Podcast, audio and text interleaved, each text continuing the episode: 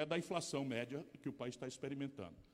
Essa Constituição está revogada porque ela anuncia o direito que o povo brasileiro tem, e nós precisamos proteger isso, o direito que o povo brasileiro tem, oponível a um dever do Estado de uma saúde pública gratuita em qualquer nível de complexidade e sem qualquer condicionalidade. A classe média brasileira, e especialmente os barões, não percebem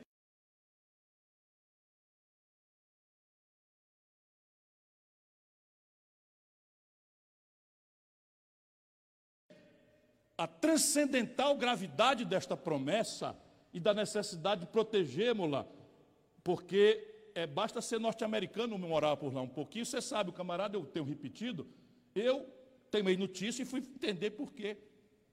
Um americano médio, se for atropelado no meio da rua, com a fratura exposta, a pessoa vai se ligar aqui para o nove um um, ele diz, não, não ligue para o SAMU não, não ligue para o SAMU não, cara, como não ligue para o SAMU? Não liga, porque se o SAMU vier, é dois mil dólares.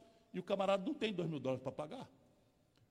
Claro que esta é o, este é o valor de quem tem plano de saúde, de quem pode e deve ajuizar as coisas para além.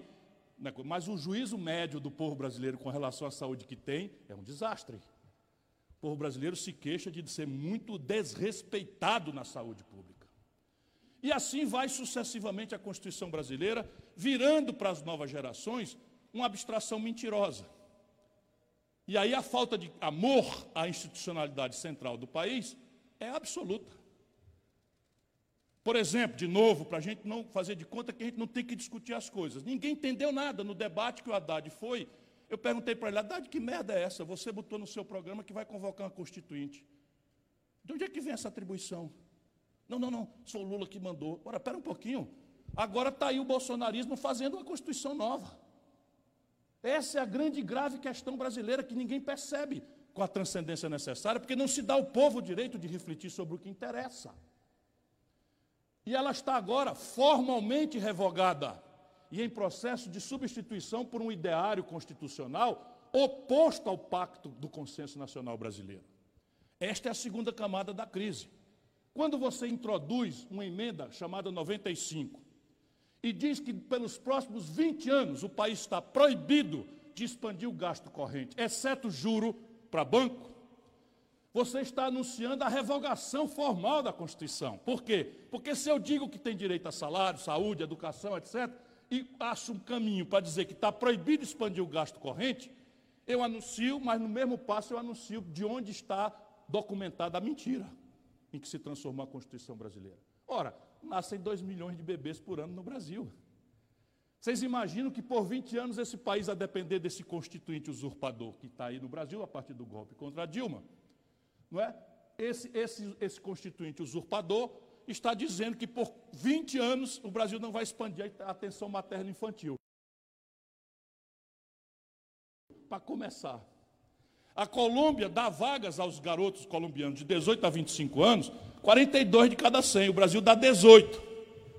E esses dezoito, mais da metade, arapucas, por regra, salvo exceções, cuja licenciosidade e o dinheiro público fizeram do Brasil a sede dos maiores conglomerados de educação privada do mundo, à custa de dinheiro público.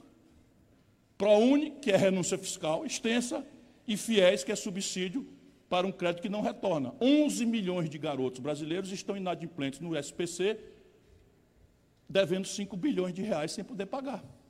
E isso foi transformado em política, né? E defendida. Foi feita a apologia como uma virtude extraordinária de um país que dá dezoito vagas, mesmo com esta concessividade no setor privado. Pois bem, a Constituição revogada, nós estamos avançando para a reconstitucionalização do país. E aí, veja, vamos tomar agora, por exemplo, o custo do Estado e o custo do trabalho. Ora, o Brasil tem, há trinta anos, a maior taxa de juros do mundo. Há trinta anos. Parte substantiva disso operada pelo campo progressista, lato sensu. Os sociais-democratas, autorreferidos do Fernando Henriquismo e sua banda, e os esquerdistas, nós todos, liderados pelo Lula, nós garantimos que ao mundo se oferecesse o testemunho de que o Brasil cobrou por trinta anos o maior juro do mundo. E, ao cobrarmos o maior juro do mundo, nós geramos uma deformação fiscal insanável e estabelecemos uma trava agravante dos processos de estagnação econômica, qual seja, investir em papel rentista rende mais do que a rentabilidade média dos negócios da economia real. Na prática é a seguinte: se eu botar o meu dinheiro num papel, eu ganho mais na moleza do que eu ganho numa padaria, numa roça ou numa indústria. Mas o oposto é que é mais dramático. Se eu não tenho dinheiro, se eu tomar dinheiro emprestado para abrir um empreendimento, o resultado prático disso é que o meu empreendimento aberto me renderá, me renderá menos do que eu terei que pagar para os bancos de juros. Isto explica concretamente. E aí o que que acontece com a elite do baronato brasileiro? Mantém esta perversão contra todas as evidências. O Brasil fechou duzentos e vinte mil pontos de comércio nos últimos três anos. treze mil indústrias foram fechadas no nosso país nos últimos três anos. um trilhão e quatrocentos bilhões de reais vencidos é o débito dos empresários.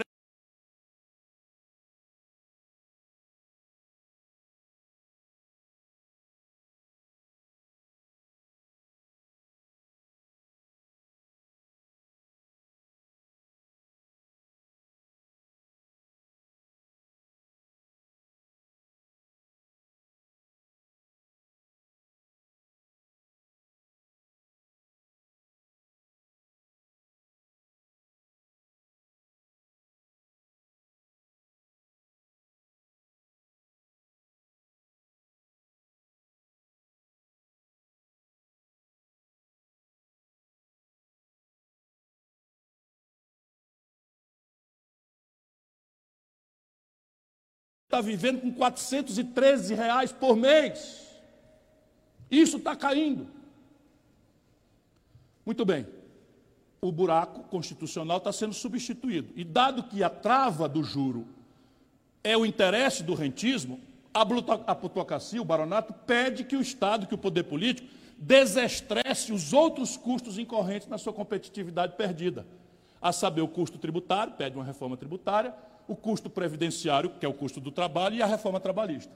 Então, a ideia é estressar os outros custos, aqueles que financiam as políticas públicas, e estressar os custos incorrentes no trabalho para preservar a perversão do rentismo, que é ganhar dinheiro no mole sem produzir nada, há trinta anos. Não é trivial isso. Constrangimento provocador. Bolsonaro está pagando a menor taxa Selic da história. E nós da esquerda pagamos a maior taxa Selic da história. Se nós não olharmos esse barulho, nossos garotos do movimento estudantil, quando for tomar chope, vão perder a batalha para o bolsonarismo, ou vão ter que sair no tapa, na irracionalidade, porque não, não dá para fazer de conta que foi o Bolsonaro que criou isso. O Bolsonaro foi o aproveitador, embalado pela população, né, poderosa do Brasil, de tirar o pudor, de sair do armário e empurrar com casquetudo essa agenda antipobre, antipovo e antinacional. Mas fomos nós outros que produzimos a base, penso eu, social e econômica para isso. Essa é a segunda camada da crise. A terceira camada da crise é mais...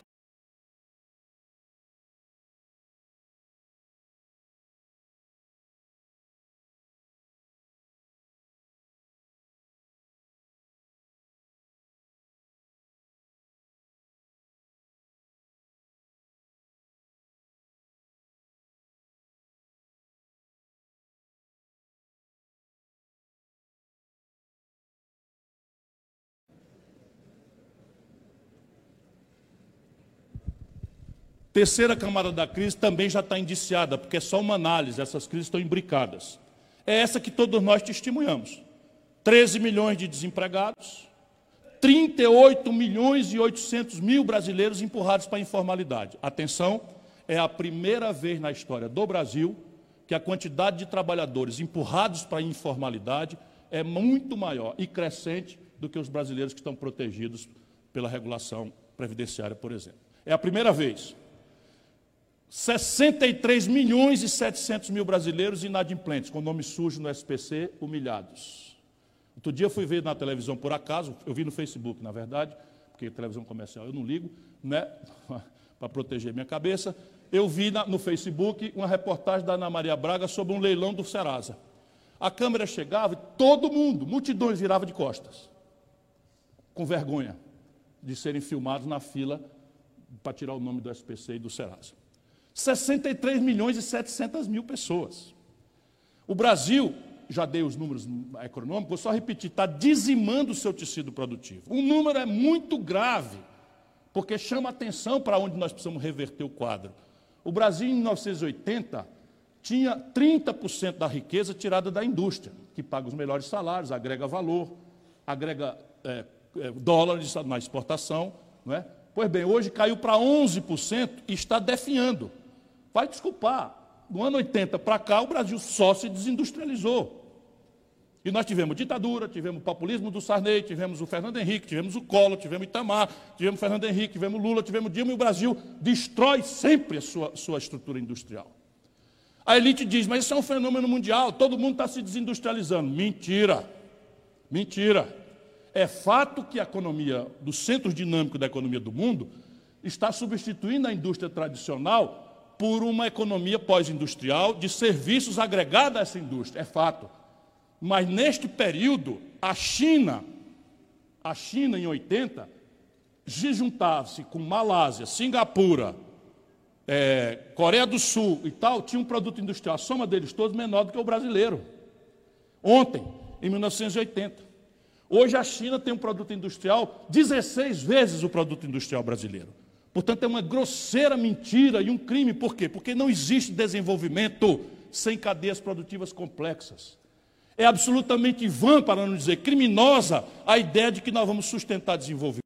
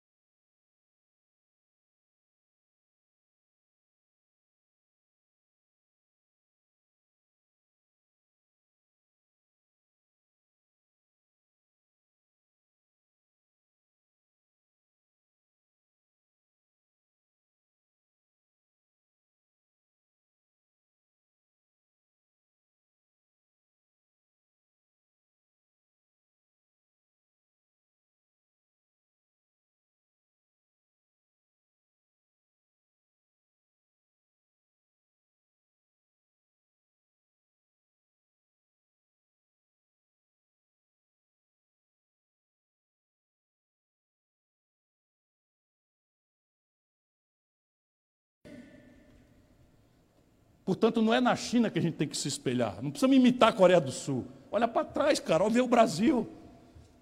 O nosso país, com esse mesmo céu aí, abençoado pelo Cruzeiro do Sul, o mesmo povo contraditório, lindo, exuberante culturalmente, violento como alguém não consegue ser muitas vezes, e o mesmo chão que a gente ama. O que que houve? É a política. Lá tinha um projeto cheio de contradições, mas o Brasil era guiado por um projeto. O nacional desenvolvimentismo, baseado em fluxos de capital internacional barato e de longo prazo que não existem mais, a crença ingênua de que a sofisticação tecnológica ia continuar com a corrida muito lenta, de maneira que a nossa tática de imitar os estrangeiros e não apostar na nossa própria inteligência parecia funcionar, e a gente ia substituir importações, o que a gente trazia de fora ia produzir aqui, imitando eles, revelou-se uma grande tragédia. Além do que, a agenda retardatária do conflito distributivo alocacional fez com que o Brasil empatasse em infraestrutura e empreendimentos estatais importantes, absolutamente indispensáveis, o dinheiro que não aplicamos em urbanização de favela, porque a hiperurbanização aconteceu como ninguém aconteceu, porque novidade. Você sai da semi-escravidão do campo para trabalhar numa indústria com carteira assinada e décimo terceiro salário que só está na cidade e no Sudeste. Resultado, oitenta por cento do povo que morava no campo em quarenta e cinco passa oitenta e dois por cento a morar na cidade em oitenta por cento. A reforma agrária que não foi feita, toda a agenda retardatária do Brasil devem ser essas opções, mas o Brasil produziu esses números. E esses, as suas duas premissas sumiram, a sofisticação tecnológica e a eletronização do meio financeiro, smart money, a arbitragem de lucros de curtíssimo prazo com dinheiro eletrônico, quebraram o Brasil. E de lá para cá, nossa elite política não consegue debater uma alternativa.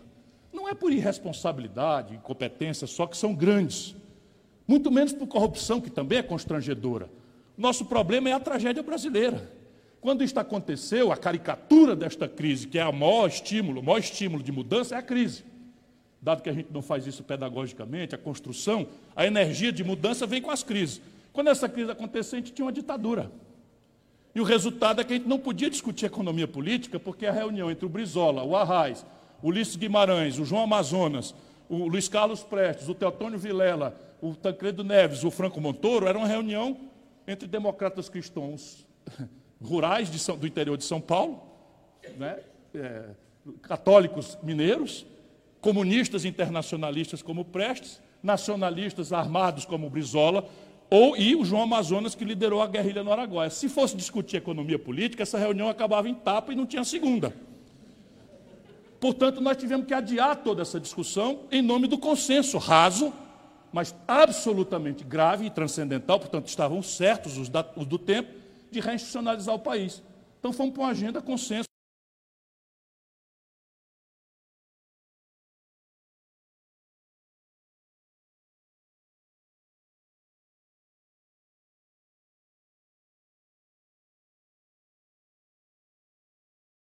Num ciclo de crescimento econômico monstruoso, que aconteceu ainda com Médici, com, com, com Geisel, escorada de uma série de fatores em que a classe média brasileira, excitada pela mistificação religiosa, marchou com Deus, pela família e a liberdade, contra o perigo comunista. Porra, esse país muda para não mudar nada. Isto aconteceu no nosso país. Resultado, redemocratizamos o país, mas o modelo morto pede um novo modelo. E agora, com a redemocratização, nós não conseguimos achar. Porque as duas grandes forças que operaram o Pacto Constituinte de oitenta e oito resolveram, pela questão específica de São Paulo, rivalizar agressivamente entre si e não cooperar. P T e P S D B. Resultado prático, o velho Brasil corrupto, fisiológico, patrimonialista, é a única coisa que não sai do poder. É uma coisa caricata. O Romero Jucá era líder do governo Fernando Henrique no Senado. O Romero Jucá era o líder do governo Lula no Senado. O Romero Jucá era o líder do governo Dilma no Senado. O Romero Jucá era o líder do governo Temer no Senado. O Meirelles era o homem que idealizou a política econômica do Lula, em linha com, com, com o Armínio Fraga, que idealizou a política econômica do segundo Fernando Henrique. Foi ministro do Temer, que nós chamamos de golpista, e é hoje secretário do Dória. Não tem alguma coisa errada não, pelo amor de Deus, só sou eu que estou vendo essa esquisitice no Brasil. Não estão percebendo que essa prostração ao ideário está matando o país. E isso nos traz à conclusão da nossa reflexão. Eis aí o tamanho e a complexidade da crise. Para mim, desta percepção, saltam fortes duas, concep... duas conclusões. Primeiro, isto não é problema de trocar Chico, Maria ou José por Rita, Pedro ou Antônio.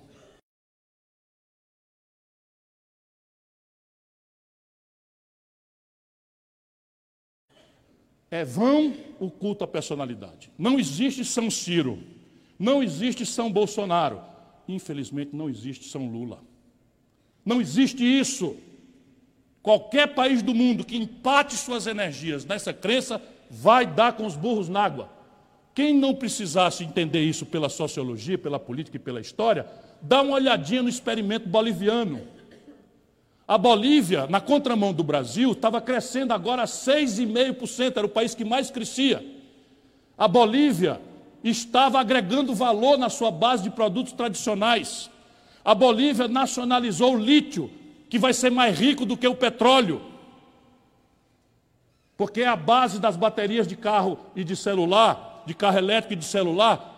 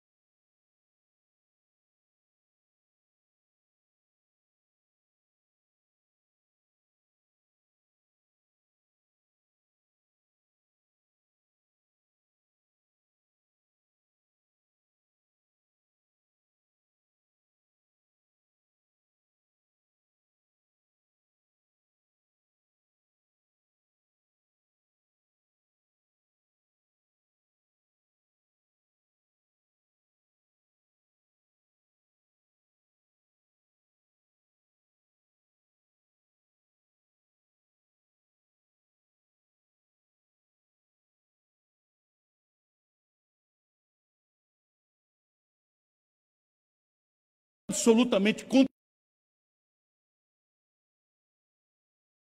contundente do baronato brasileiro, você não faz o devido respeito a esse mundo da produção do país. Existe um mundo rural, cripto-reacionário, conservador, que pouco está se lixando para a questão ambiental, que manipula o trabalho em condição semi-escrava ou abertamente escrava, etcétera. É fato que existe. Mas este país, quando cresce dois por cento, que é a média dos anos oitenta para cá, traz um déficit na conta com o país do estrangeiro de cento e vinte e quatro bilhões de dólares. E quem paga essa conta são os agricultores e os mineradores. E a gente espanca esse povo, como espanca também a emergência de uma pequena burguesia periférica que já tem ódio da política, tem ódio do Estado, tem ódio do governo, que para eles é um barulho, é um fiscal corrupto, que vem tomar dinheiro pra, porque ele não tem o alvará, e que não acredita mais em nada e que a, e resolveu aderir à autoajuda. Resolveu aderir ao neopentecostalismo. Aceita Jesus e vai trabalhar de madrugada. Ele com três empregados na mesma carona. E essa turma tem uma cabeça de pequena burguesia. E o cacoete esquerdista viciado do passado empurra esta imensa quantidade de pessoas para a direita. Este é um grosseiro equívoco. Se a gente achar que o povo está indo para o neopentecostalismo porque é tudo idiota, explorado por um pastor salafrário picareta, a gente simplesmente está insultando o nosso povo. Nosso povo está indo para lá, sabe para quê? Procurar pertencimento, procurar conexão, procurar um tecido para ele se integrar, porque a política e o comunitário no Brasil morreram. São abstrações imundas, caríssimas, hostis ao esforço de empreender, trabalhar e produzir que essa gente tem. Este é o desafio de entender o país novo. E aí você fica amarrado a um esquerdismo da mais-valia, que era baseado num setor industrial, que está morrendo, não existe mais. A CUT não consegue entender porque que ela não bate mais na porta de uma fábrica. O senhor ouviu o cara dizendo lá, vai para a puta que pariu, Wagner. Eu ouvi isso. Sabe por quê? Porque o camarada agora está aí na lógica do Bolsonaro. É menos direitos e emprego. Bolsonaro, ele não é idiota, ele é orientado, ele é imbecil completo. Mas nesses valores, nesses valores, ele é orientado, ele é orientado pela, pela, pela, pelo império. Esse Steve Bannon está destacado para construir o discurso e o bolsonarismo dispensa o Bolsonaro já já. Mas o bolsonarismo é muito mais forte e complexo. E ele está vivendo dessa polarização. Só existe esta perversão pelo fracasso do lulopetismo no campo do imaginário do povo brasileiro. E essa saudade do passado, de um tempo que foi bom e vai voltar, não vai. Ou a gente constrói a novidade, e a novidade é um novo projeto. E projeto já é uma palavra que não pode ser dita com tanta rapidez. Projeto é uma ideia. Projeto é um punhado de conflitos, cada qual mais perigoso. E eu devo adiantar para sabermos o tamanho do desafio político, é que nestes conflitos que importam num projeto, nós estamos perdendo feio em todos eles. Porque projeto antagoniza com o mainstream. Projeto supõe plano. Plano supõe coordenação, supõe um, um cérebro. E este plano, e esta coordenação, e este cérebro não tem outro, é o Estado. Não, não existe um algoritmo, um supercomputador, um robô que vai fazer isso por nós, é o Estado. E hoje a grande questão é negar o Estado. Pega-se os maus exemplos que não faltam impunes, noveliza-se em tempo real, se esconde o mérito extraordinário que o serviço público produz, com os recursos precários que tem, e a tempestade perfeita está feita. E atribui a esta, a este Estado e ao seu, a sua complexidade monstruosa, o mal-estar da, da vida do povo. Portanto, substituir o laissez-faire, a prostração, aceitar o caminho neoliberal e tentar humanizar o caminho e dourar a pílula, pode até dar quatro anos, seis anos, oito anos, mas não funciona. Por quê? Porque a economia não é global. A única coisa que está globalizada, gente querida, é uma informação, que é o padrão de consumo ao qual nós cedemos incautamente nossa aspiração de felicidade. O Mujica sistematiza isso numa frase. Diz ele que a esquerda latino-americana falhou porque criou consumidores e não cidadãos. E é basicamente isso. Ser feliz modernamente é quanto de uma expectativa de consumo sofisticada que eu tenho inteligência pela internet, pelos outdoor, pela rádio, pela televisão, pelo, pelo por todo buraco da cabeça, eu dou conta de praticar com a renda apertada que tenho. E aí eu me predisponho a optar pelo bom, bonito e barato sem qualquer outra ordem de consideração. Lutar pela questão da sustentabilidade ambiental nesse ambiente é causa perdida.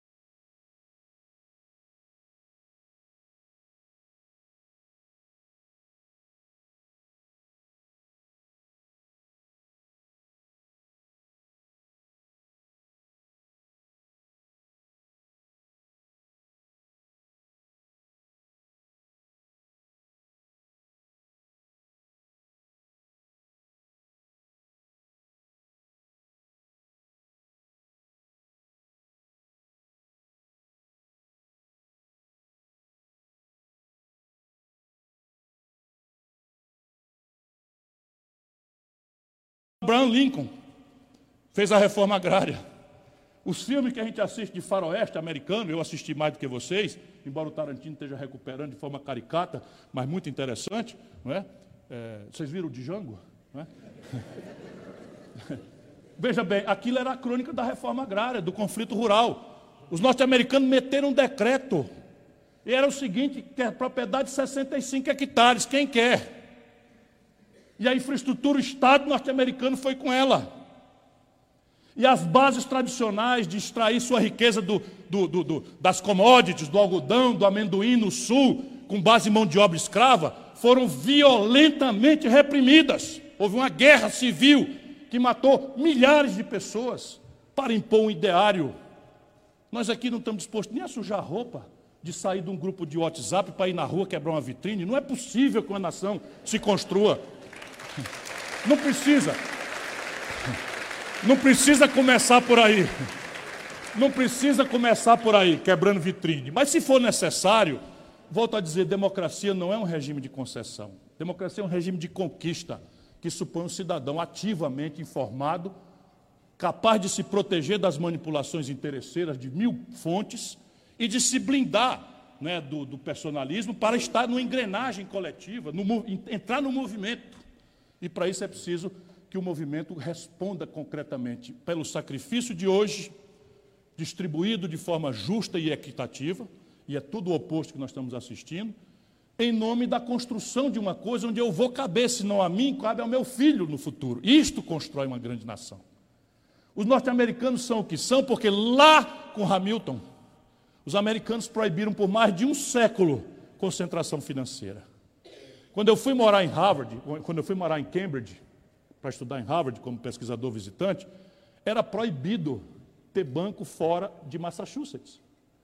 Um banco de Nova York não podia abrir uma agência em Massachusetts, vizinho, com Connecticut no caminho. Mais de cem anos era proibido. No Brasil, a esquerda deu a cinco bancos o oligopólio para controlar oitenta e cinco por cento de todas as transações financeiras. Por isso que o juro da Selic cai, mas o desconto da duplicata aqui em, Campina, aqui em Campinas custa quarenta e dois por cento ao, ao ano. O juro Selic a quatro vírgula cinco por cento, inflação a três, a cinco, a cinco, a inflação a três vírgula cinco por cento e, a, e o juro na ponta do cheque especial trezentos por cento.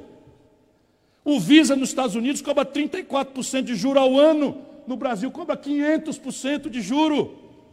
Porque o Banco Central brasileiro está entregue desde sempre ao sistema financeiro, com a chancela do mundo de esquerda do Brasil. Ou a gente conversa enquanto tem tempo para cicatrizar nossas diferenças, ou o back to the past saudosista né, ao tempo mágico, que nem foi tão mágico assim, eu estava lá ajudando a fazer, bancando os riscos. Não foi tão mágico assim, apenas veio na sequência, né, de uma tragédia que foi o governo Fernando Henrique. E aí você consegue achar que aquilo é muito bom, que nem o Fernando Henrique, pareceu no primeiro momento uma coisa muito boa, destruindo o tecido produtivo brasileiro, manipulando a taxa de câmbio para financiar o consumismo, criando conta externa de, de, de, absolutamente degringolada no Brasil. Por que que o projeto tem que ser nacional? O nacionalismo hoje é uma, uma, um valor muito perigoso, porque essa ultradireita, acabou de nascer o partido do Bolsonaro aí, ele é antiglobalista. O Steve Bannon é um fascista nacionalista, portanto, olha onde é que nós estamos caminhando.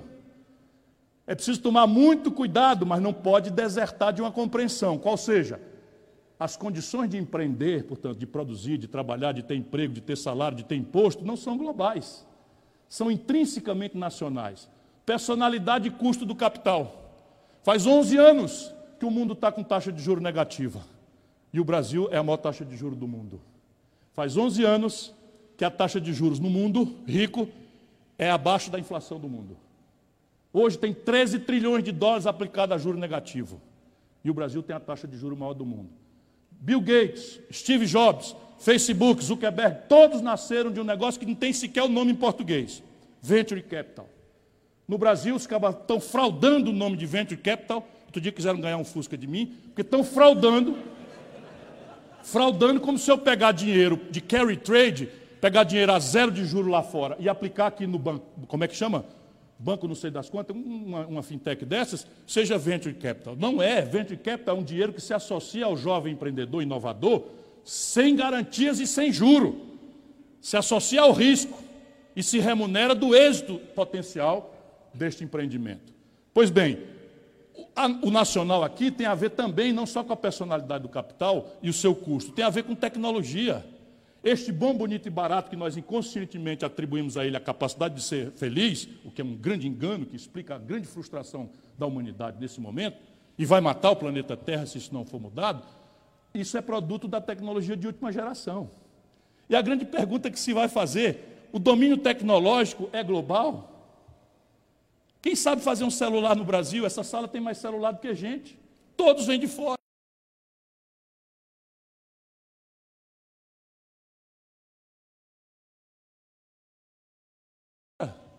oitenta e seis por cento da química fina dos remédios que a gente toma vem de fora.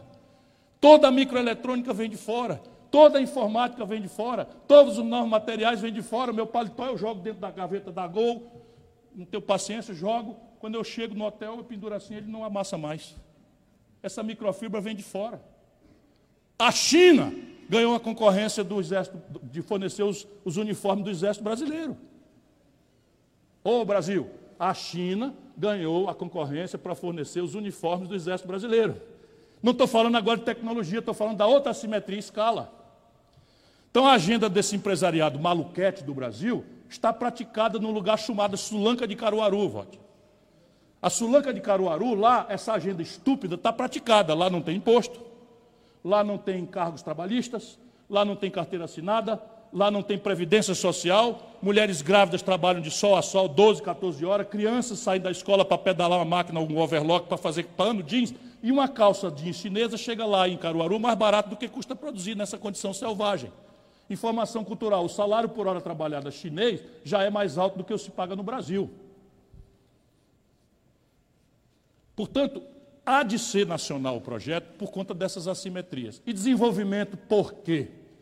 Porque se nós não crescermos a uma conta consistente que supere os ganhos de produtividade, que é a troca de gente por máquina nos processos produtivos, e acima dos crescimentos demográficos, o Brasil não vai responder ao drama do estoque monstruoso de desemprego e informalidade e do fluxo de dois milhões de garotos precisando entrar no mercado da produção e do trabalho quando começa a vida. E crescimento econômico não é consequência fatalista do acaso.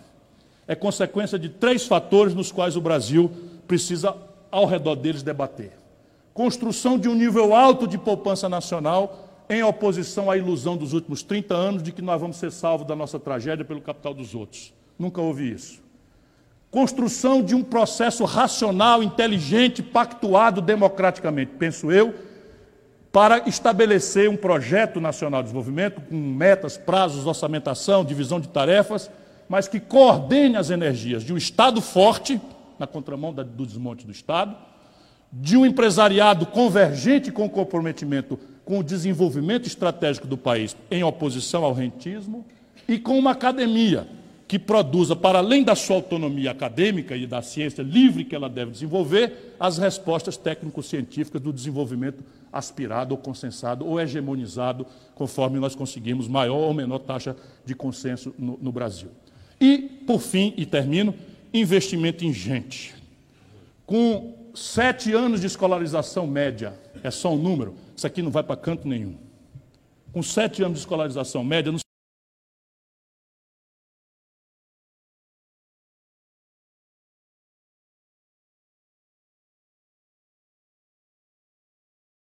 pode falar em produtividade. Com seiscentos mil casos de, de dengue, não existe produtividade. Com setecentos mil casos de malária por ano, não existe produtividade.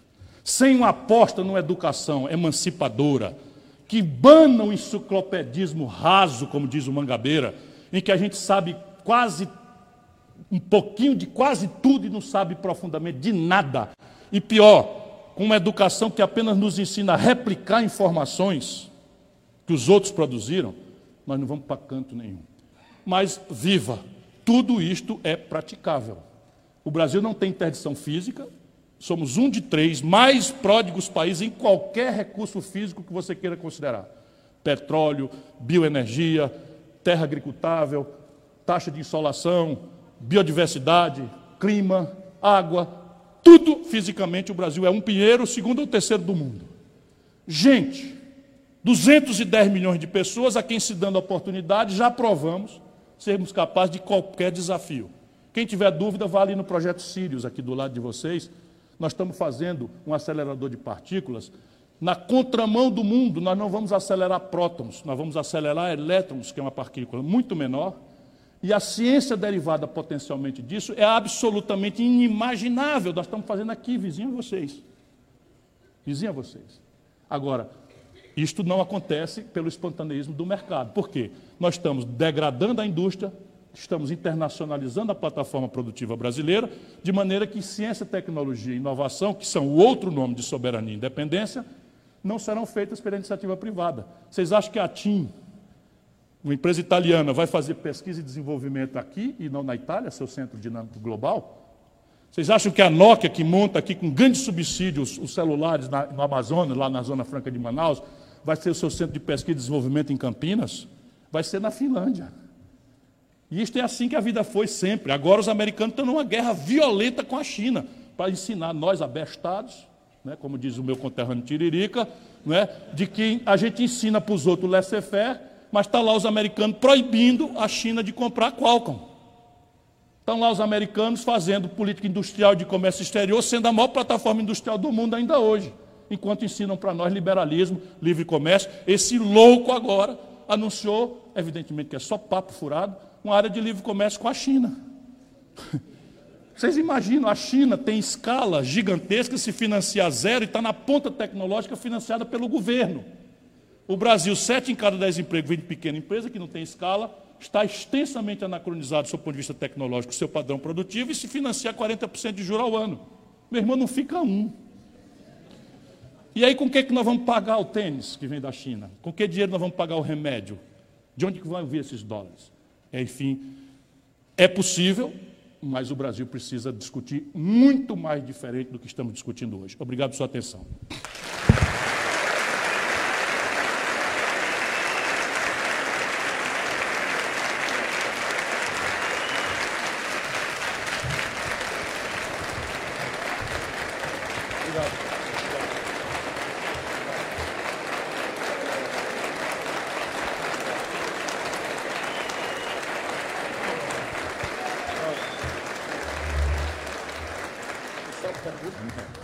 Quando, quando me convidaram para mediar essas, esse ciclo de debates, e eu fiz um aqui em mil novecentos e oitenta e seis, que acabou gerando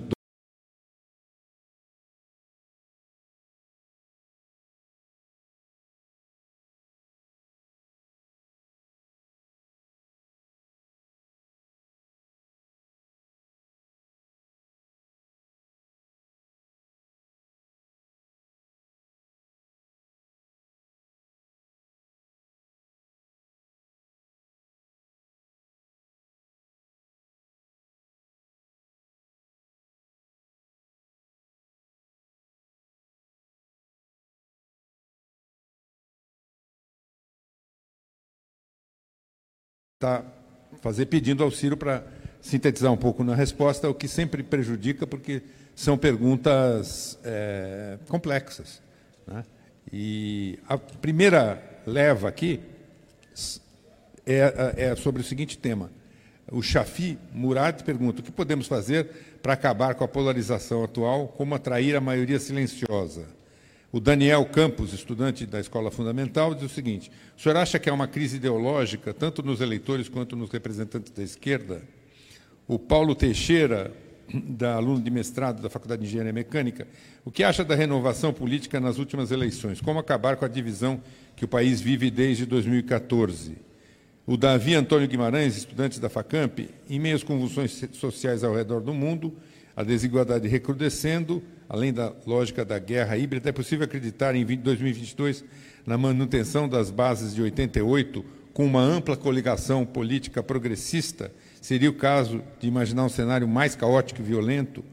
O Maurício Cardenete, é, é, psicólogo: desde a década de oitenta vejo a esquerda dividida. Você vê a união possível? Qual é o caminho?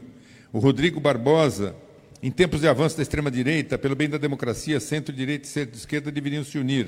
As recentes falas e atitudes do senhor, porém, não permitem sequer à esquerda de dialogar. Como pensar em saída de uma crise política sem conciliação?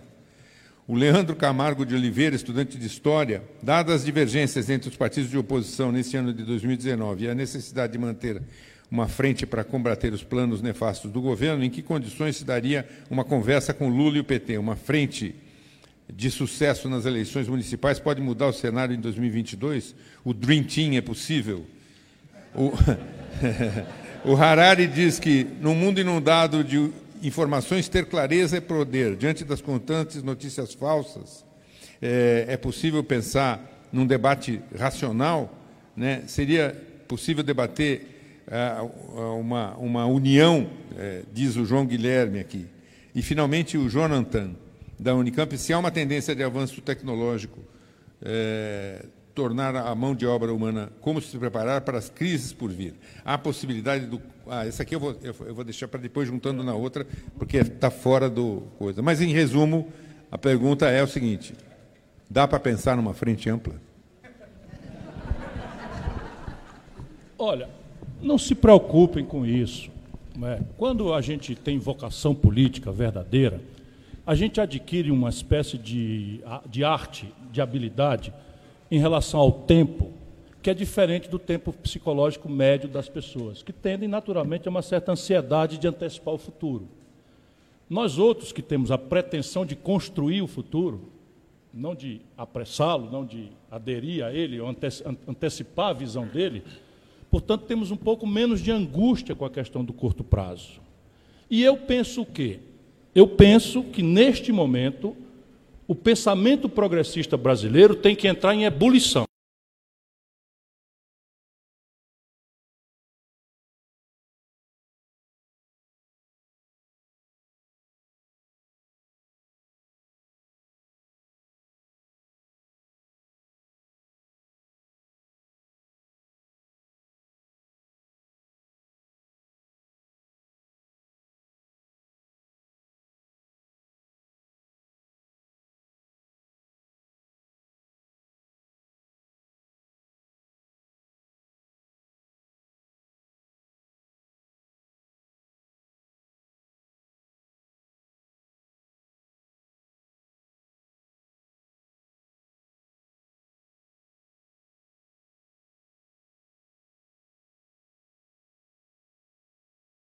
dezesseis por cento no, segundo, no, no primeiro turno da sua reeleição, tira trinta e dois por cento dos votos e o, e, o, e, o, e, o, e o Bolsonaro tira sessenta e oito por cento.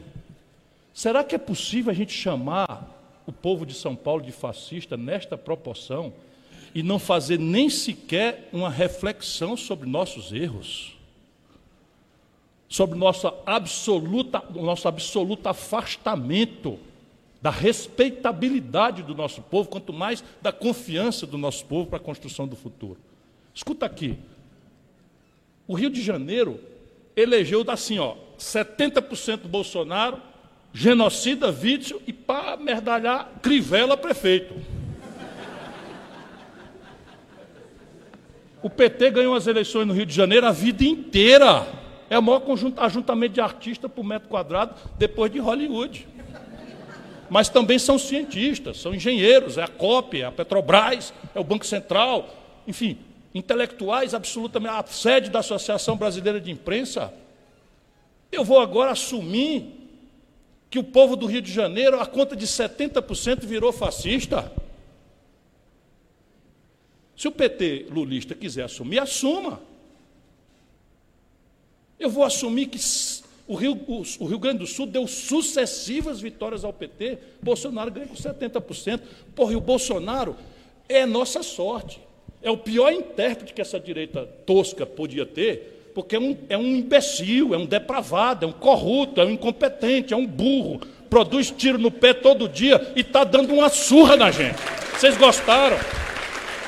Vocês gostaram, mas eu estou dizendo uma coisa que é a mesma da outra. Ele nos derrotou fragorosamente pela mão do nosso povo. Será que foi fake news? Claro que houve fake news. Você ir para o mar, você ser marinheiro e ir para o mar reclamar do mar é besteira, fake news vai ter. Antigamente, lá em Sobral, chamava de falsidade, de mentira. Eu vi uma eleição lá, da, lá em Fortaleza, eu fui prefeito lá, e, e, e o adversário nosso pegou a nossa candidata e becou cem garotos, cem garotos, treinou os menininhos para ficar dentro de ônibus, indo e voltando todo, o dia todinho, falando alto. Sabe aí? Vão acabar com a passagem única, com o bilhete único, vão acabar com os terminais, agora você vai ter que pagar o outro. É verdade, não é mentira de política. Não, é verdade. Fake news, eu já conheço isso desde sempre. Você, desde que a vida é vida, agora está, né, como diz o Domênico de Masi, deram voz a uma legião de imbecis, o, o, a, a, a deep shit na internet.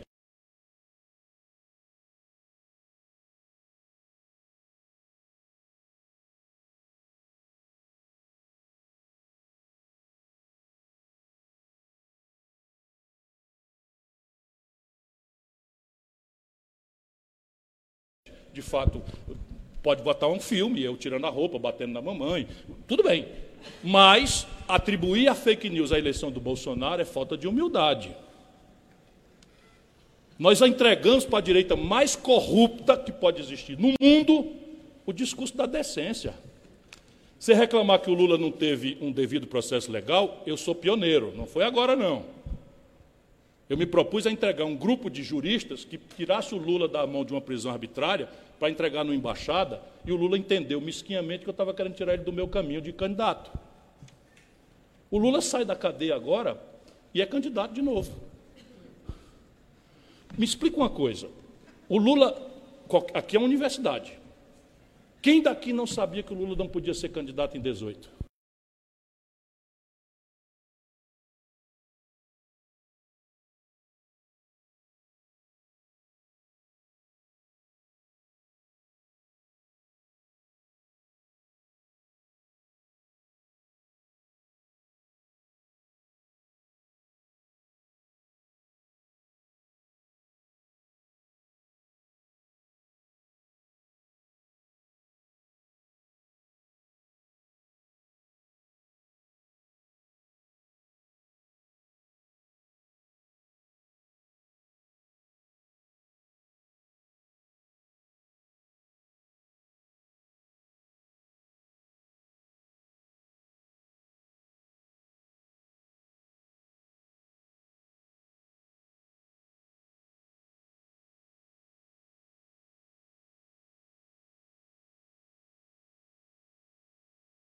Ora, eu ajudei a vida inteira e vou continuar ajudando, mas não ao P T. Eu vou ajudar a construir um caminho para o pensamento progressista brasileiro. E estou disposto a falar o que acho necessário de ser falado. Agora, não é a desunião da esquerda o nosso problema. Por favor, tire isso da cabeça. Isso é conversa do hegemonismo, da burocracia corrompida do P T. Para quem não tem debate nem interno, quanto mais com as outras forças. São declarações. A questão básica é o seguinte: que dia que nós estivemos desunidos? Em oitenta e nove, eu era prefeito de Fortaleza, o Lula era uma mirabolância. Nunca tinha, né? Nada e tal. Eu votei nele no segundo turno, o Brizola votou, o Covas votou, todo mundo votou. Em noventa e quatro, o Lula ficou contra o Itamar e contra o Plano Real, povo. Escuta, nós fizemos o impeachment do Collor todos juntos. Eu já era governador do Ceará, nós fizemos o impeachment do Collor todos juntos. Qual é a óbvia consequência do impedimento do Collor? A posse do vice. O Brasil em frangalhos. Aí o Itamar toma posse, na madrugada o Itamar me chama dizendo que não vai assumir a presidência da República, chamou a mim, ao Tasso e ao Fernando Henrique, não vou assumir a presidência da República. Por que, Itamar? Porque o Lula me anunciou que vai para a oposição.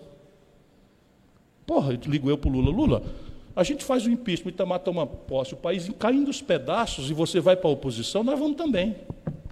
Vocês imaginam, se o P S D B e o P T vão para a oposição, eu era do P S D B, fui fundador na época, primeiro governador eleito, vamos para a oposição, todo mundo deixa o Itamar aí pendurado na brocha, arrebenta o país para a gente explorar o desastre que vinha depois. O Itamar foi lá e criou as energias para fazer o real. O Lula ficou contra o real.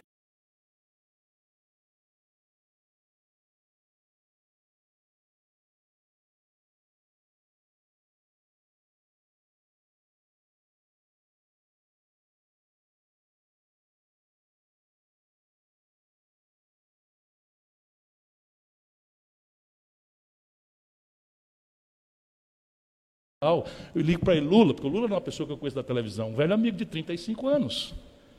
Lá atrás a gente abrigou, o Lula ficou contra a Constituinte. Então agora eu vejo o fervor da, da, da Gleisi Hoffmann, que a Constituição brasileira está sendo insultada. O P T negou-se a assinar a Constituição, cacete.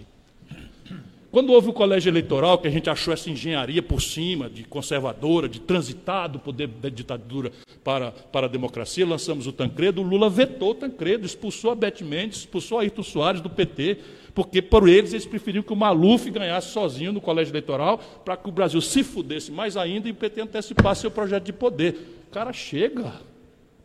O Collor ganhou a eleição porque o Covas ganhava, o Brizola ganhava. Consulta o Ibope da época. Vejam, a, a, a internet hoje permite a gente documentar o que está falando. Força Armada, ok, votamos todos nele. O Brizola aceitou ser vice do Lula. Na experiência do Lula é vitorioso, o Brizola queria ser ministro, o Lula recusou o ministério para o Brizola, que morreu amargurado, em oposição ao Brizola. O P T não deixou o Luiz Carlos Prestes falar no primeiro de maio.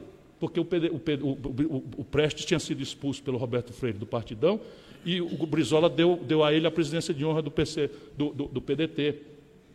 Eu estou falando a história porque é o seguinte, eu estava lá. Sabe há quantos anos eu ajudo o lulopetismo? trinta anos. E sabe qual é o respeito que eu adquiri dessa gente, porque agora resolvi criticar? Nenhum. O Lula reproduz pessoalmente notícia falsa de que eu espanquei minha ex-mulher. Como se a minha ex-mulher não fosse uma mulher tão extraordinária que aceitasse passivamente, sem denunciar, uma aberração dessa natureza. Isso não foi nenhum canalha que falou, não, foi o Lula agora, recentemente. Então, desculpa, gostaria muito, mas agora vai ser o seguinte, nós vamos debater o Brasil e não tem beato, nem santo, nem ícone intacável, intocável para a minha militância.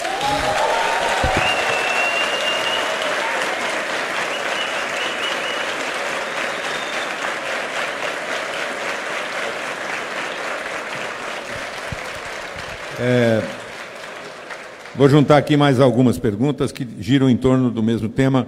Sidney Mello, pós-graduação de Ciência Política aqui na Unicamp, pergunta: Bolsonaro é um oportunista ou uma ideia? Existe uma disputa de hegemonia no projeto bolsonarista?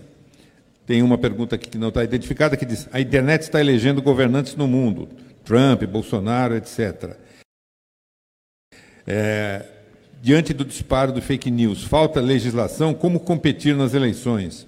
Renato Maciel, analista de sistemas da Embrapa, com o contexto de guerra híbrida, de intervenção do imperialismo na América Latina e com o advento dessa ala golpista dos militares no poder, dá para ter esperança de disputarmos as próximas eleições de forma limpa? A batalha será somente no voto? E Luiz Gustavo Borges, mestrando de Engenharia Química da Unicamp, em sua opinião, o novo partido de Bolsonaro terá alguma representatividade efetiva e apoio populacional, fazendo eh, levar a uma conjuntura política ainda mais conturbada que a de dois mil e dezoito? Veja, eu, eu fico toreando na minha cabeça eh, estes dois valores, do imperativo moral da militância e a lucidez, né, que me mostra o tamanho e a complexidade dos obstáculos e dos desafios. E, felizmente, para a minha psicologia pessoal, está vencendo todo dia o imperativo moral de, a qualquer custo ou sacrifício, lutar. E eu tenho esperança, porque se eu não tivesse esperança, eu também canso. Né? Eu, eu, para mim, a política virou um momento, uma, uma coisa de muita renúncia. Não tenho queixa nenhuma, mas eu nunca fiz da política meio de vida. Com trinta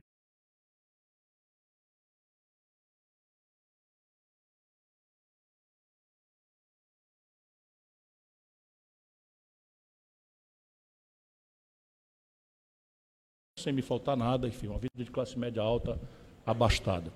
Pois bem, larguei o emprego e fui para a rua brigar pelo impeachment. Contra, né? Contra o impeachment. Sofri constrangimento físico. Esse ministro Salles, aí do, do meio ambiente, botou na internet que pagava mil reais para quem fosse me hostilizar no restaurante tal onde eu tinha sido visto naquela hora. E eu fiquei lá esperando. Até agora. Né? Porque essa é a característica dos frouxos. Isso por quê? Porque não, era, não sou um político. Tal. Eu estava ali descuidado. Eu sou uma pessoa na plenitude das minhas franquias de cidadão. Faço o que eu bem quero e entendo. Não devo absolutamente nada a ninguém. Nunca sofri um inquérito, nem para ser absolvido. Isso nada mais é do que a minha obrigação. Mas eu, como diz o Gael, se garanto, papai. Né? Eu se garanto. Então, veja bem, qual é a esperança que nós podemos ter? As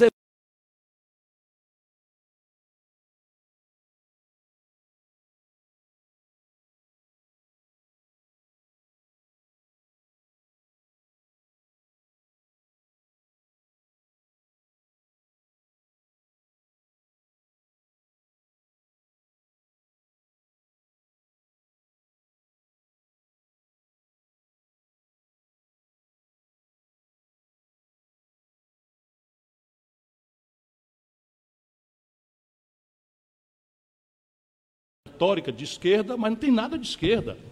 É o velho caudilismo sul-americano, e lá eles tomaram uma prudência, qual seja que nós temos que fazer no Brasil, que a esquerda não fez, que é interferir na formação dos militares. Então, o Brasil, a esquerda não fez. Preferiu o seguinte, distrair os militares comprando brinquedinho para eles e deixaram rigorosamente as mesmas estruturas de formação. E está aí, nove generais, com esse boçal desse general Heleno, que eu conheci no, no passado, entregando, entrega a Embraer, esquarteja a Petrobras, destrói o orçamento de ciência e tecnologia, aceita cumprir um papel sujo de, de, de gendarme do, do, do porrete americano na questão da Venezuela, tudo de sujo, entrega Alcântaras, entrega Alcântaras, entrega uma cota de importação de, de etanol, entrega uma cota de importação, sabe o que hoje? Um terço do gasolina, óleo diesel e gás de cozinha do Brasil importado do estrangeiro em dólar. Aí o câmbio vai para quatro e vinte, o preço do câmbio sobe, o preço do, do diesel sobe, o preço da passagem de ônibus sobe. Tudo com os generais brasileiros dizendo amém, aceitaram o vice-comando das Forças Sul dos Estados Unidos. Até sob o ponto de vista de defesa, vejam, os americanos têm uma visão em que nós brasileiros somos deles um protetorado. Então, nós somos uma região de influência deles e somos um protetorado, uma espécie de protetorado deles. Não é? Só que, no limite, se nós aceitarmos sermos um protetorado dos norte-americanos, eu falo para argumentar, nós não devemos aceitar isso em nenhuma circunstância, não faz sentido termos forças armadas. Qual é o sentido de termos forças armadas, caras, trezentos mil homens em armas o Brasil tem no exército? Para quê? Se a potência militar mais poderosa do mundo nos entende como um protetorado, por que a gente não transfere para eles a tarefa de nos defender? Hein? Claro, o plano deles para as Forças Armadas é o que estão fazendo no Chile, reprimir o povo, o que estão fazendo na Bolívia, e servir de força auxiliar da guerra contra as drogas, a qual aderimos também com casca e tudo. Ô irmão de esquerda de verdade, o Brasil tinha duzentos e setenta mil presos quando o Lula tomou posse. Quando a Dilma entregou o Brasil, nós estamos com setecentos e oitenta mil presos, todos jovens, negros e pobres, cujo crime, setenta por cento, foi droga. Qual é a política sanitária do Brasil? O máximo que nós conseguimos fazer foi trazer médico de Cuba, depois de ganharmos quatro eleições, não mexemos um dedo na formação dos médicos brasileiros. Entregamos, ao longo do tempo, a qualificação dos profissionais de saúde brasileiros, não um planejamento estratégico das necessidades sanitárias do nosso povo. Entregamos às corporações. Então, a residência em anestesia é controlada pela Sociedade Brasileira de Anestesiologia. Resultado, só saem tantos residentes especialistas em anestesia, que é um elemento-chave da cirurgia, que a sociedade queira. Hoje não se...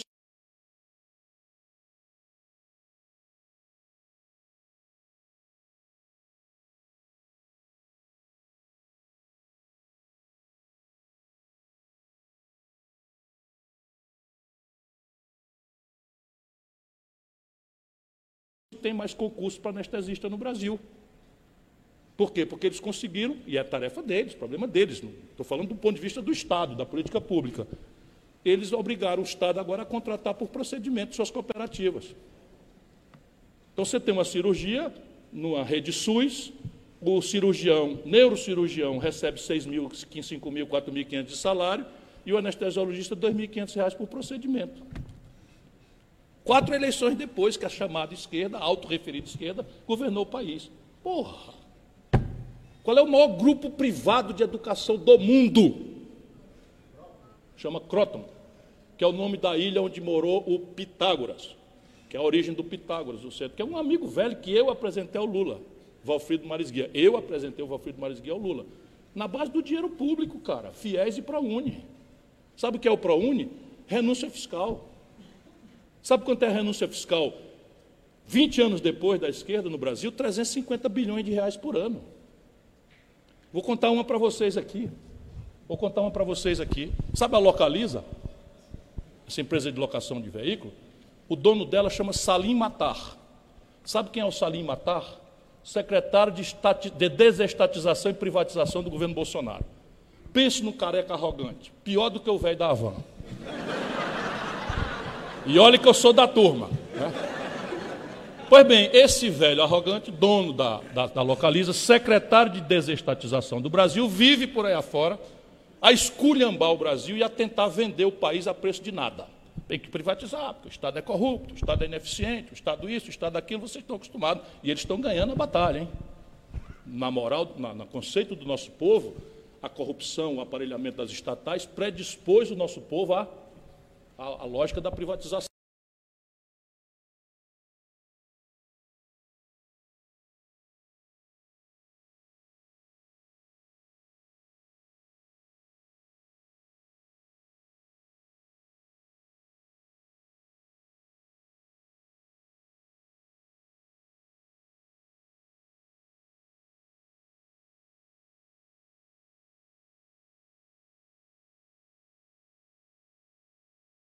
Então vai na, na loja, o carro, na, na fábrica, o carro vale quarenta e quatro, ele compra por trinta e um, contabiliza, na Localiza por trinta e um, pega um miserável pobre brasileiro e entrega para rodar como Uber.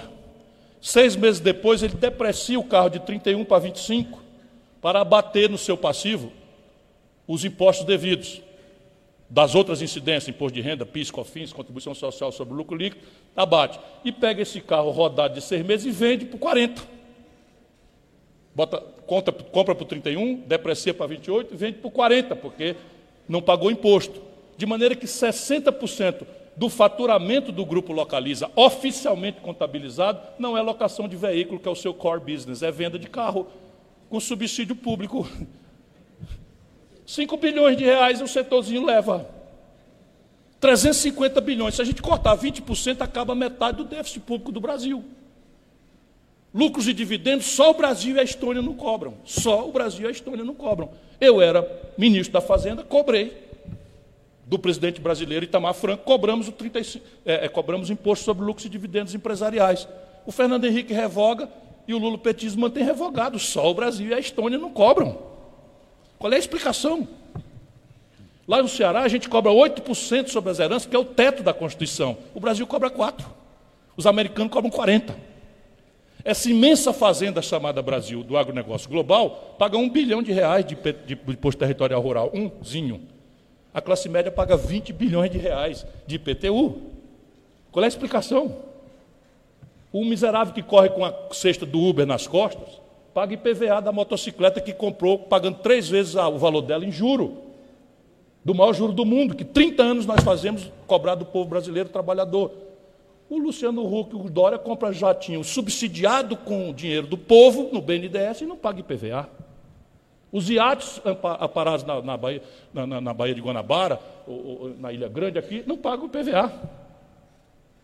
E o Fusca do miserável que está correndo para trabalhar, paga I P V A. Qual é a explicação, trinta anos depois, botando Fernando Henrique junto, senão a prostração a, essa, a esse baronato, a essa plutocracia brasileira?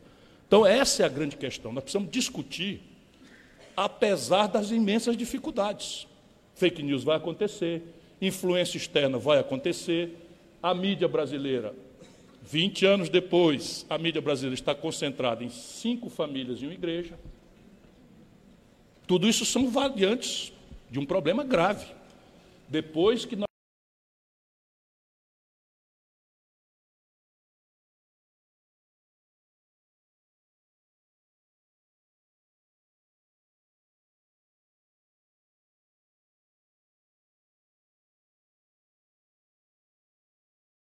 nós vamos ganhando. Não é? Lá depois virou P S D B, P T. Agora o Bolsonaro já quebrou. A nossa sorte, volto a dizer, é que os militares, no simbólico, estão no poder. Isso ajuda a gente a não ter ilusões no povo de que o militarismo, a moralidade militar, a tutela militar vão resolver o problema. Cada vez são mais imbecis e caricatos que defendem a intervenção militar. Esse bagulho de doido, né? Bandando de camiseta da C B F, que é uma das coisas mais corruptas do Brasil, batendo continência para uma estátua fake da liberdade na frente da loja do, do velho da Havan. Porra, é, é, eu, eu, assim, eu sou pela, des, pela política de desinternação de doido, mas de vez em quando eu me arrependo. Então veja, não é trivial, o bolsonarismo sem Bolsonaro já está se preparando. Por exemplo, por exemplo, o Bolsonaro, Paulo Guedes está propondo congelar o salário mínimo brasileiro pelos próximos anos com emenda constitucional. Ora, se quem decreta o salário mínimo é o presidente da República por um decreto, que é um, um, um ato unilateral de administração, para que botar na Constituição, pelo, no lapso de tempo do Bolsonaro, que o salário mínimo vai ser congelado? É porque o bolsonarismo está querendo prescindir do Bolsonaro, porque está vendo que vem aí o batom na cueca, desculpa a expressão politicamente muito incorreta, das milícias do Rio de Janeiro e das rachadinhas dele e dos filhos. Então está todo mundo vendo que provavelmente o Bolsonaro não bota no fim do mandato, por conta de mil loucuras que foram deixadas aí debaixo do tapete, em nome do conservadorismo reacionário, doentio, patológico da elite brasileira. Mas não se preocupe, eles estão ilustrando o Dória, estão ilustrando o Luciano Huck, porque esta força na, da direita que saiu do armário, ela não vai voltar fácil para lá, não. Beleza. É, João Luiz Tonin Júnior, advogado, a reforma trabalhista e a reforma sindical estão colocando os sindicatos nas defen- na defensiva. Como os sindicatos podem se renovar e contribuir para superar a crise política atual? Ricardo Gonçalves, do I E aqui da Unicamp, como reverter as reformas de Paulo Guedes, trabalhista, previdenciária, teto de gastos, e enfrentar o mercado financeiro, fuga de capitais, desvalorização cambial? Como regular a especulação do mercado financeiro, que tem graves consequências sobre a economia real? Qual o principal problema fiscal? Como reverter o déficit primário? E Antônio Carlos... Ah, não, deixa eu ver. É, arquiteto Antônio Carlos, Antônio Carlos Gomes de Oliveira, arquiteto e urbanista. Quanto à dívida pública brasileira, gostaria de saber a sua posição e se é de seu conhecimento a proposta de auditoria apresentada, a, ao teso, a, a, a, auditoria aposentada por Maria Lúcia Fattorelli. É, agradeceria entrevistá-la e trazer à luz suas propostas nacionalistas. Veja, é muito bom estar num ambiente acadêmico desse nível, porque vocês percebam o tamanho da tarefa que é ajudar o nosso povo a entender essas coisas. Muitas vezes, meu militante, simpatizante meu, ainda diz assim, o Ciro só vai nas universidades, tem que ir para a favela. Eu adoro a favela, eu venho de lá, enfim. Mas imagina com quem que eu vou conversar numa sexta ou quinta hoje? Sexta-feira, dez horas da manhã, numa favela. As pessoas estão agarradas na luta. Coitados, Deus, Deus desesperado. A universidade, qual é a razão? A universidade é que você já tem a base para entender que o debate não é essa coisa fla-flu. E sabe que existe o Vasco da Gama, que existe, né, é, enfim, Botafogo, e que a vida é poliédrica, né, que nós precisamos discutir de forma muito mais plural e precisamos ter uma corrente de opinião que vai fazer a mediação para explicar para o povo, porque não existe salvador da pátria, nem lá nem cá. Eu não me proponho a isso, porque eu quero sair popular do governo. Se alguém acreditar que eu chego lá, vou fazer milagre, eu saio desmoralizado como todos os outros. Para cadê eu não vou, eu vou para o cemitério. Estou novo demais para isso, né? Enfim, mas essa é a realidade do Brasil, não estou fazendo retórica, não. Essa é a realidade do Brasil. Só três presidentes terminaram o mandato na história moderna. Fernando Henrique, Lula e Juscelino. E os três passaram o pão que o diabo amassou. O P T propôs oito vezes o impeachment do Fernando Henrique. Só para a gente botar aqui na cabeça, né? E eu dizendo, não façam isso, isso é loucura, um dia desse nós vamos para o poder, eles vão fazer igual, está tudo escrito. Tem artigo meu na Folha de São Paulo, etcétera. Por isso que eu enchi. Sabe, porque de tanto, vai lá, engole, vai lá, engole, vai lá, engole, daqui para frente é cúmplice. Eu não, não vou ser cúmplice do que eu, do que eu não, não concordo. E aí, vamos lá. Dívida pública. O problema da dívida pública é muito grave, mas ele tem uma peculiaridade nacional brasileira, e isso nos dá alguns escapes para essa gravidade. Qual é o tamanho da gravidade? A dívida brasileira nominal está se aproximando de seis trilhões de reais, a dívida bruta. Isso aqui já é manipulação, porque dívida bruta é dívida. E eles fazem o quê? Eles pegam a dívida bruta, descontam o caixa do Tesouro da União, descontam recebíveis, por exemplo, passivo da Transbrasil, passivo da VASP, contra a União, que não vão pagar jamais, e desconta da dívida. Ou seja, a dívida é líquida, exigível à vista, e eles descontam para fazer a falácia. Então, o que importa aqui é o conceito de dívida bruta. Nós estamos com cinco trilhões e setecentos bilhões. Esse é o problema do estoque. oitenta por cento do P I B, diz o jargão internacional, e a nossa grande mídia replica. Por que que o mundo refere dívida a P I B e não a tesouro? Porque ninguém paga dívida com P I B. O P I B é o conjunto de riquezas intangíveis de um país. Você paga dívida com dinheiro do tesouro. Mas por que que o mundo e a literatura referem a dívida ao P I B como sintoma de sanidade fiscal? Porque, por definição, no mundo e na experiência intelectual, dívida pública é de longo prazo, porque a dívida pública não é para ser paga, não estou falando de calote, a dívida pública é para ser honrada no fluxo. Por quê? Porque a dívida pública é onde a sociedade hospeda seu, sua poupança de longo prazo. Traduzindo em miúdos, o F G T S dos trabalhadores é um ativo de cem bilhões de reais, duzentos bilhões de reais, no seu valor atualizado. Então, isso daí, cada trabalhador tem uma conta vinculada, é um ativo do trabalhador e é um passivo da, do, do governo federal, que corresponde a um pedaço da dívida. A caderneta de poupança. Então, as pessoas botam o seu dinheirinho na caderneta de poupança, aquilo é um ativo que as pessoas têm, mas o governo já está usando isso para se financiar e, portanto, corresponde a um pedaço da dívida. Isso logo recomenda que a gente não tenha simplificação grosseira, nem demagogia, nem valentia de tratar esse negócio de dívida. A dívida é um assunto muito sério e delicado, porque tem a ver com a poupança da sociedade, o capital de giro das empresas, etcétera. Claro, tem um componente especulativo, mas esse componente faz parte do jogo, não é? Então, sob o ponto de vista de estoque, qual é o problema da dívida brasileira? Nenhum. O Japão deve duzentos e vinte por cento do P I B. Os americanos devem cento e vinte por cento do P I B. A Europa, por regra, cento e oitenta por cento, cento e sessenta por cento, cento e cinquenta por cento, cento e quarenta por cento, cento e trinta por cento, nenhum tem menos de cem por cento do P I B. E o Brasil está devendo oitenta por cento do P I B. Portanto, em tese, não deveria ter problema. Estoque, não deveria ter problema. O problema nosso é fluxo. Como eu disse a vocês, o governo tem que ter a caderneta de poupança. Na hora que a, a cidadã ou o cidadão quiser retirar, o governo tem que entregar. O F G T S tem que entregar. Então, e, e todas as parcelas da dívida têm que ser pagas conforme os contratos. Qual é o problema do Brasil?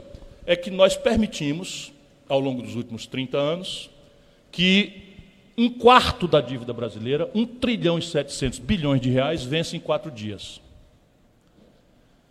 Isto é que é aberração. Então, o que nós precisamos fazer? Nós precisamos fazer a dívida brasileira voltar àquilo a que toda dívida do mundo é. Uma dívida de longo prazo.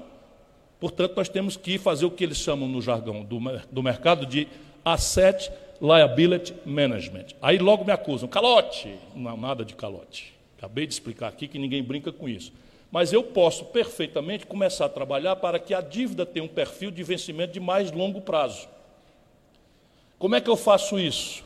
Primeiro de tudo, consertando o meu, meu fluxo corrente, que é parar de inflar a dívida com déficit primário. Portanto, o realismo fiscal É um valor que a esquerda não tem, perdeu. Nós deixamos o valor da austeridade fiscal cair na boca da direita. Quando qualquer pessoa sabe que em ambiente capitalista é a sanidade do Estado, do seu ponto de vista financeiro, que vai dar o tamanho da potência que esse Estado tem de intervir para superar a violência, a desigualdade e a miséria. Ou vocês acham que a melhor rede pública de educação do Brasil, que é o Ceará, aconteceu do dia para a noite, caindo do céu? Sabe quantos dias de déficit eu tenho na minha longa vida pública? Prefeito de uma capital, quinta cidade do Brasil, governador de um estado, oitavo do Brasil, ministro da Fazenda, comandante da Economia do Brasil, nenhum dia. Um único dia de déficit. Como é que eu fiz no Ceará? E é o que eu quero fazer com a União Federal. Eu, está, eu trabalhei o fluxo do Estado e trabalhei com trinta e seis por cento de receita corrente líquida livres do meu gasto corrente. Então, eu tinha trinta e seis de cada cem reais livre para investir. E comecei o processo de radicalizar uma mudança na educação, na saúde, na infraestrutura do Estado, na industrialização do Estado. Tudo isso está tendo frutos agora é, no Ceará, com uma equipe extraordinária de gente que há muitos anos eu nunca mais voltei. Quando eu falo contra o... o personalismo, eu nunca mais voltei. Nunca mais. E eu tinha ali setenta e seis, setenta e oito por cento dos votos. Nunca mais voltei, porque acho que é preciso criar caminho para produzir outros líderes, para que o Estado tenha doze, quinze, vinte pessoas melhores do que eu, para acreditar que é possível mudar a realidade de pobreza, que ainda é muito extensa lá. Como é que se faz no Brasil? O déficit público esse ano, para consertar o fluxo, é de cento e trinta bilhões de reais. Eles estão maquiando esse déficit, vão falar, chegar no fim do ano e dizer que foi só oitenta. Por quê? Porque eles estão esquartejando os ativos do país e abatendo como se fosse receita corrente líquida. Vamos lá, você está gastando mais do que pode, e aí vende a geladeira e mascara o desequilíbrio daquele mês. Aí no outro mês você continua gastando mais do que pode e vende o fogão e mascara que gastou mais. Daqui a pouco você vai estar com um gasto maior do que o ganho e sem a geladeira, sem o fogão, sem o que, sem a cama, sem nada. Que é o que eles estão fazendo aí. Isso é uma genial estratégia do, das elites brasileiras. Informação cultural. O Bolsonaro acabou de criar um estatal. O Paulo Guedes, sem chamar a imprensa, sem nada, botou no Diário Oficial, que eu acompanho, a criação de uma estatal. Sabe qual é a estatal? Chama N A V. Sabe para que é? Administrar o passivo estrangulado da Infraero. Porque geniais brasileiros pegaram os doze aeroportos que dão lucro no Brasil e onde se cobrava a tarifa extra, para fazer subsídio cruzado, foram os militares que fizeram. Subsídio cruzado para pagar os sessenta e tantos aeroportos deficitários do país. Eles entregaram os doze que dão lucro para o capital estrangeiro e para a iniciativa privada e ficaram com sessenta e oito aeroportos de prejuízo. E agora tem que criar um estatal para administrar déficit. Então, esse é o capitalismo à brasileira, que é lucro privado, prejuízo socializado para o conjunto da sociedade. Então, vamos lá, como é que a gente resolve cento e trinta bilhões de déficit corrente no Brasil? Número um, em linha com as melhores práticas internacionais, para poder não ter nem sequer como debater. Primeiro, cobrar o imposto sobre lucros e dividendos das grandes corporações empresariais, como eu já fiz quando ministro da Fazenda. E nós podemos arrecadar até setenta bilhões de reais. Segura aí, Gisele, setenta bilhões de reais. Gisele é minha mulher que está aqui. Era cento e trinta, eu tenho que achar um dinheirinho aí para pagar isso agora. Em doze meses, tá? Isso aqui é base ano. O Brasil fez trezentos e cinquenta bilhões de renúncias fiscais esse ano. Bolsonaro propôs para o orçamento do ano que vem trezentos e vinte e um bilhões de reais de renúncia fiscal, tipo essas, por exemplo, da Localiza que eu expliquei para vocês. Eu estou propondo, que já fizemos no Ceará, em tempo de grave crise, cortar vinte por cento, seletiva e progressivamente, cortar vinte por cento apenas dessa mamata de trezentos e cinquenta bilhões. vinte por cento de trezentos e cinquenta, setenta bi. setenta mais setenta... Eu tinha deixado devendo quanto? setenta. cento e trinta. Já sobrou dez, vocês vão pensando aí, Marcão, onde é que nós vamos aplicar?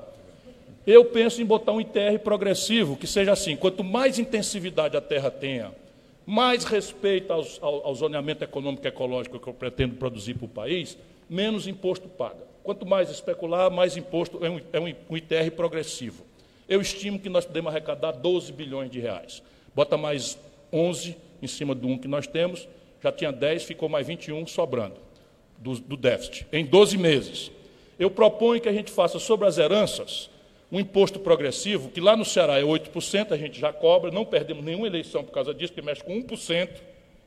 Esqueça a classe média, dois, três milhões de patrimônio, esqueça.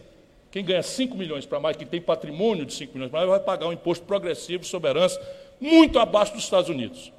Se eu botar vinte por cento de alíquota máxima, nós vamos arrecadar mais quinze bilhões. Bota aí mais quinze, né, em doze meses, certo? Eu estou propondo que a gente estabeleça um I P T U, um, um I P V A progressivo sobre lanchas, é, coisas que eu já falei aqui, dá mais cinco bilhões e setecentos milhões. Quanto é que tem? Ou seja, eu resolvo o déficit de cento e trinta e boto mais trinta e cinco bilhões de superávit primário. Isso aqui é o começo de você poder fazer o Asset Liability Management. Porque se eu tenho um fluxo, eu adquiro a minha independência, a minha austeridade fiscal, a minha sobra, não é para ganhar confiança do especulador, é para não precisar mais dele. Sabe quem fez esta loucura no Ceará, no Brasil? Eu. Aqueles trinta e seis por cento de receita corrente líquida que eu tinha, ao invés de eu gastar tudo para ser mais popular do que eu já era, mais popular do Brasil, eu fui ao mercado caladinho, e comprei a dívida que ia, do Ceará, que ia vencer dali vinte anos. Comprei a tempo presente. Deixei o Estado sem dívida mobiliária.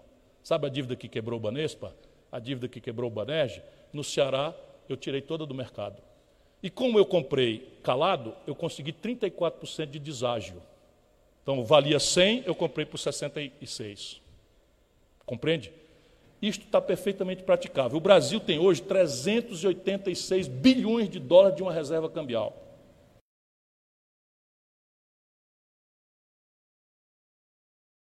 Nós não precisamos ter essa reserva cambial deste limite.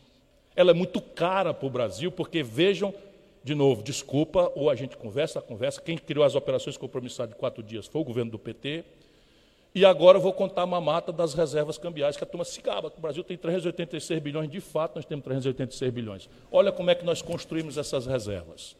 Excesso de liquidez no mercado financeiro brasileiro pela, pela, pela depressão econômica e os lucros exorbitantes dos bancos, o governo foi lá e tomou emprestado esse excesso de liquidez, pagando quatorze por cento de juros em, em, em média ao ano, e comprou dólar e botou esse dólar aplicado a zero.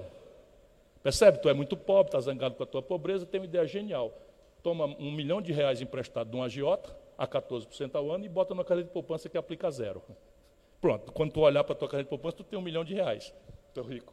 Esquece que tem lá o agiota comendo quatorze por cento ao ano. Essa é a história das reservas cambiais brasileiras. O que é que eu proponho?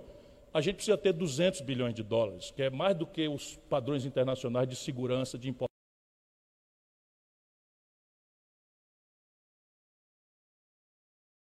De dois anos de importação. Portanto, eu tenho cento e oitenta e seis bilhões de dólares, que eu pego cem bilhões de dólares, que significa câmbio de hoje, quatrocentos e vinte bilhões de reais, e pago a dívida.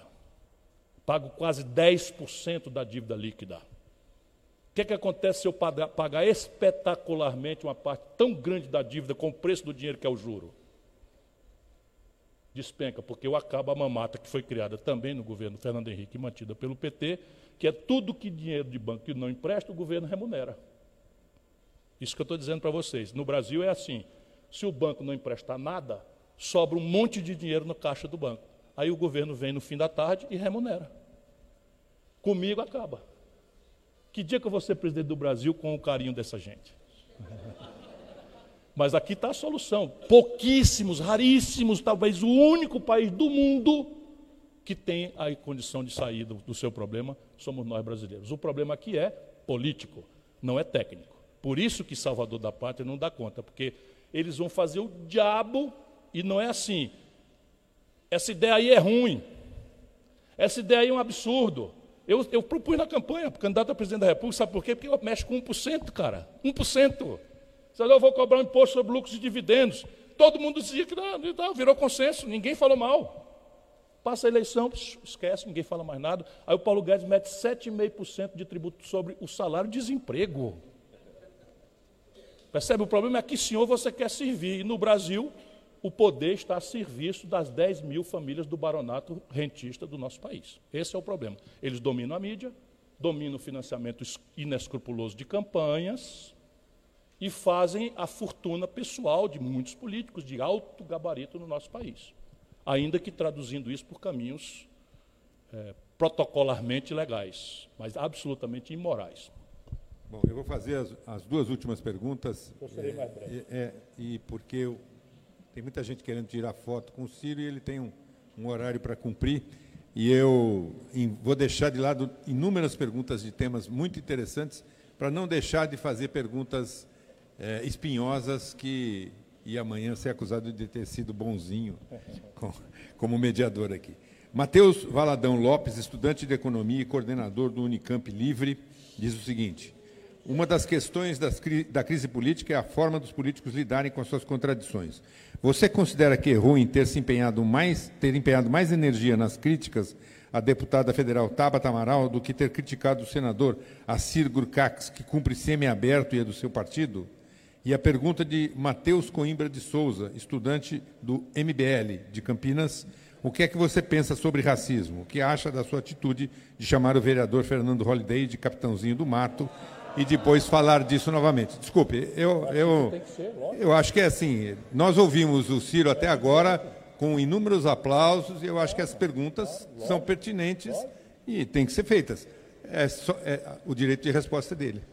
E falo agradecido pela pergunta, porque, veja, quem disse que eu critiquei a Tabata foi ela, porque ela está procurando um refúgio jurídico orientado por advogados para sair do partido sem ameaça de perder o mandato. Então, eu nunca falei mal da Tabata, eu dizia, como digo, que a Tabata é um tesouro. A Tabata é uma pessoa de vinte e cinco anos que tem a vida inteira pela frente. O problema dela é que ela tomou uma decisão errada. E não foi uma decisão errada por, porque eu acho que é errada. É que o P D T tem um programa e uma história. Você imagina o Partido Trabalhista Brasileiro votar a favor de uma reforma previdenciária que estabelece para a mãe da Tabata, que tem uma pensão de um, de um, do, do pai dela que morreu, não é? De meio salário mínimo. Você, você não pode votar contra a sua classe. E esse é o problema. A Tabata, ela, ela é uma pessoa muito, muito brilhante, mas ela é muito jovem. E o ser muito jovem... recomendo humildade para você olhar as coisas, ter cuidado, se aconselhar, porque a arrogância na juventude... Eu, quem está dizendo aqui é o prefeito de capital com vinte e nove anos de idade. Quanta bobagem eu fiz só porque eu tinha vinte e nove anos de idade. Felizmente, nenhuma no campo moral. Sabe, eu fui governador mais jovem da história do Brasil. Eu fui eleito com trinta e dois anos. Vocês imaginam, com trinta e dois anos de idade, eu sou governador, chefe da polícia, que eu via como um negócio terrível contra quem a gente devia... Né, se movimentar e tal, e de repente eu acordava de madrugada com o pesadelo de que eu era responsável pela tortura. Então, o que é que eu fiz? Eu procurei compensar a minha verdura, a minha, minha, minha inexperiência, ouvindo, ponderando, me aconselhando, estabelece. E a Tabata, não, ela, ela, ela, ela ficou muito importante, muito cedo, e muita, muita luz, muito aplauso, muita coisa e tal, e isso deformou. E ela tem um problema de dupla militância. A Tabata foi recrutada por esses movimentos do Luciano Huck.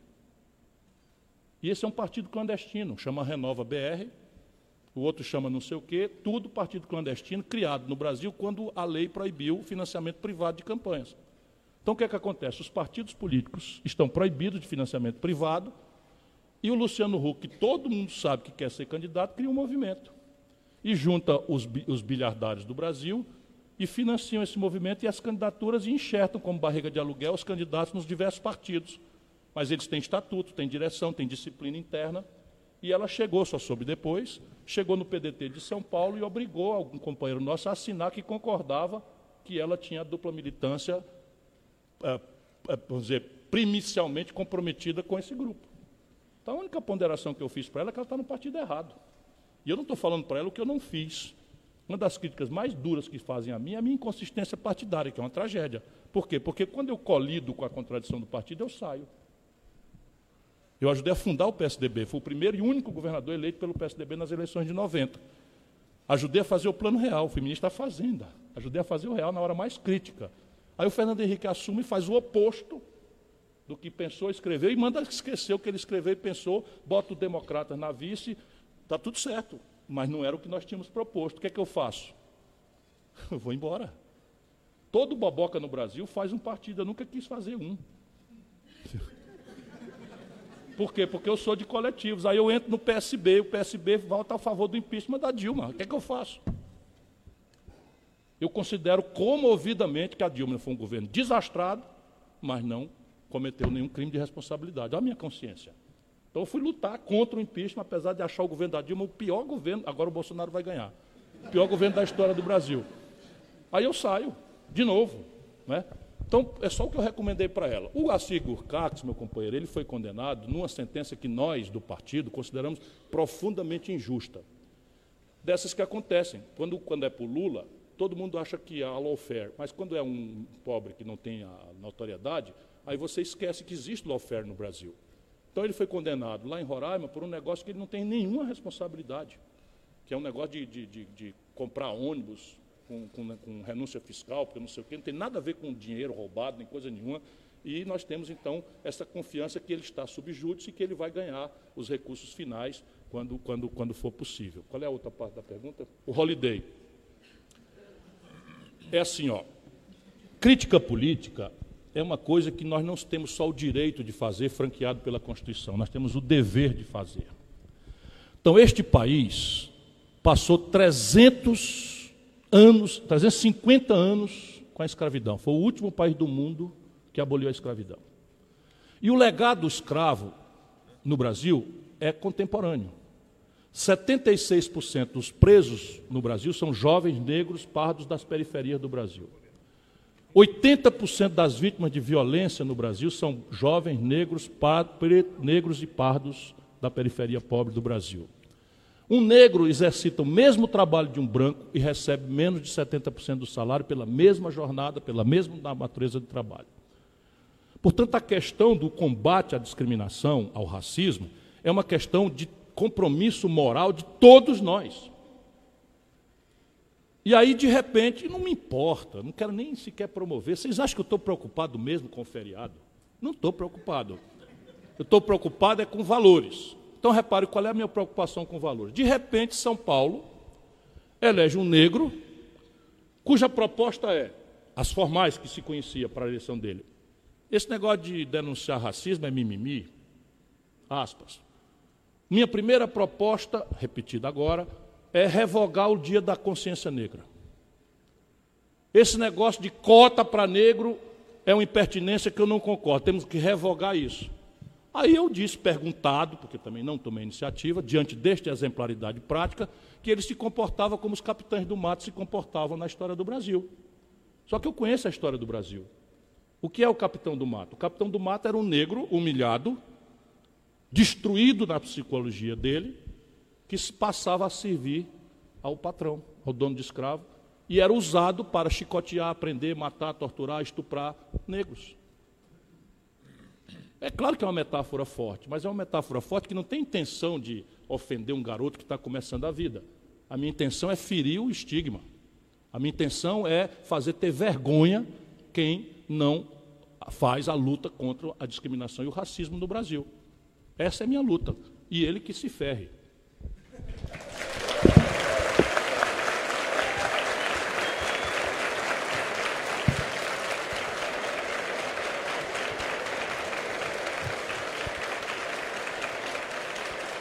Apenas, apenas para registro, há dezenas de mensagens aqui para o Ciro, então, se to... não, além das perguntas, que eu não li, porque seria impossível registrar todas, são todas encaminhadas a ele, né? E mais uma ali, posso passar as outras. Sim. Também. É, agradeço muito a presença, se o Ciro quiser ler, fica à vontade. Eu vou fazer só uma homenagem ao Fernando Salles. É, é você, Fernanda? É só porque ela é conterrânea. Ô, oh, sua linda. Médica pela Unicamp, parabéns, venceu. Exemplo para a nossa tropa lá. Vou, não vou nem registrar aqui as, os carinhos que ela mandou para mim, porque é a mesma tribo, sabe como é? A gente lá na tribo se perdoa. Um abraço. Essa bandeira aí eu adoro, viu? Mostra aí, a bandeira do Ceará é a bandeira do Brasil com a marca dentro. Por isso que eu sou muito fanático do Brasil.